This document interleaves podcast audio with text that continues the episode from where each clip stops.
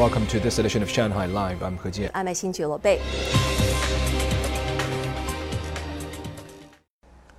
The four-day Boao Forum for Asia began today in Boao, Hainan Province, with about 2,000 delegates from over 50 countries and regions.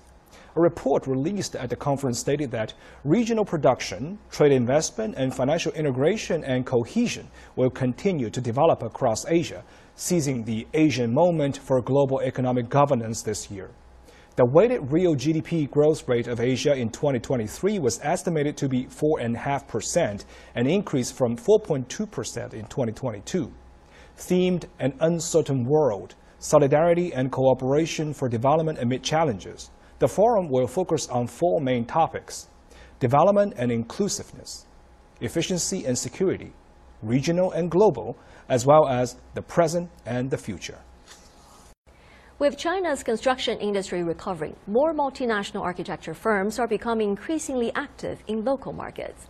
Continuing our series, The China Comeback, we spoke to the founder and global principal designer of Aedas to find out the world famous architecture firm's plans for its business here. Ying has more.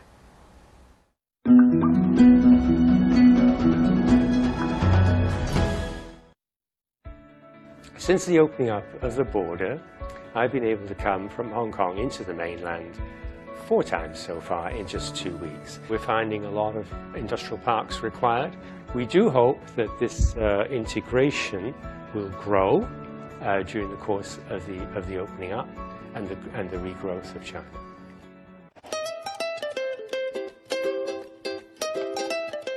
I set up Aedas, my architectural company, 40 years ago when I came to Hong Kong. And we've been working out of Hong Kong and expanding into Southeast Asia, the mainland, and indeed into the Middle East, Seattle, and to London. The company has achieved solid growth during its nearly 20 years in Shanghai. During the pandemic, its office remained stable with many of its projects like the Shanghai Jiading Financial Center and the Shanghai International Fortune Center finished off on time. So for three years, we've been using Zoom and various iterations of that type of software across the world. However, that didn't abnegate the problem that we had of face-to-face -face contact. Because in face-to-face -face contact, you pick up nuances of the way somebody's thinking, rather than just the speech, rather than just the words. Since the opening up of the border, I've been able to come from Hong Kong into the mainland four times so far in just two weeks. We do hope that this uh, integration will grow uh, during the course of the, of the opening up and the, and the regrowth of China. That one. Oh, yeah. Oh. And you This one finished now? Yes, almost finished. The architectural industry in China is recovering from quite a heavy downturn, but we are seeing signs of it improving. And now the manufacturers are steaming ahead again, and so we're finding a lot of industrial parks required. We also have the impetus given to the tech industry by the government and the growth of chip manufacturers and software. And finally, we have the batteries and the electrical cars, which China's got a huge industry now, the biggest in the world. China's infrastructure has developed by leaps and bounds over the past decade, resulting in social and economic changes in both rural and urban areas. The company has been an active participant in all that.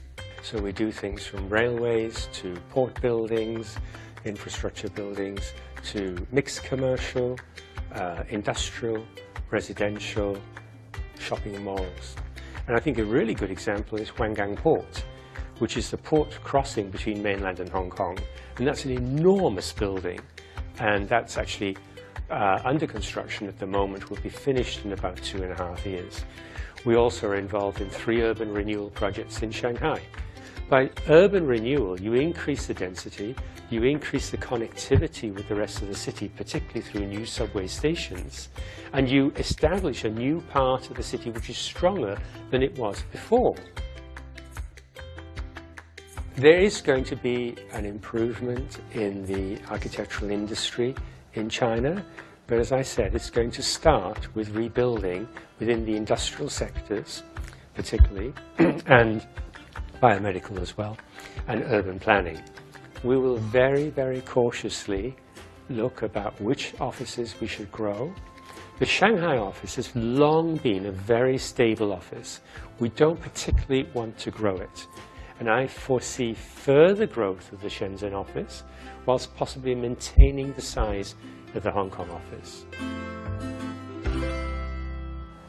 In the United States, a shooting at an elementary school in Nashville, Tennessee has left seven people dead, including three children. Lei Shuran has the story. Three children and three adults were killed in the incident yesterday. The local police said the shooter was a female armed with at least two assault type rifles and a handgun, and that she was shot dead by police during their encounter. We have a manifesto, we have some writings that we're going over uh, that uh, pertain to this day, the actual incident. We have a map drawn out of how this was all going to take place. There was no immediate official word on a possible motive for the gun violence.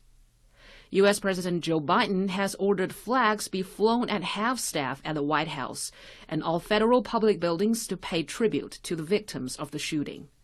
Biden said it's heartbreaking, a family's worst nightmare.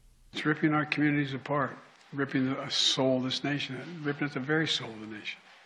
According to the Gun Violence Archive, there have been 128 mass shootings in the United States so far this year, which defines a mass shooting as one in which at least four people are shot, excluding the shooter. Meanwhile, the website's data showed that more than 9,800 people, including hundreds of children and teens, have lost their lives to gun violence in the past three months. 雷传上海 Live。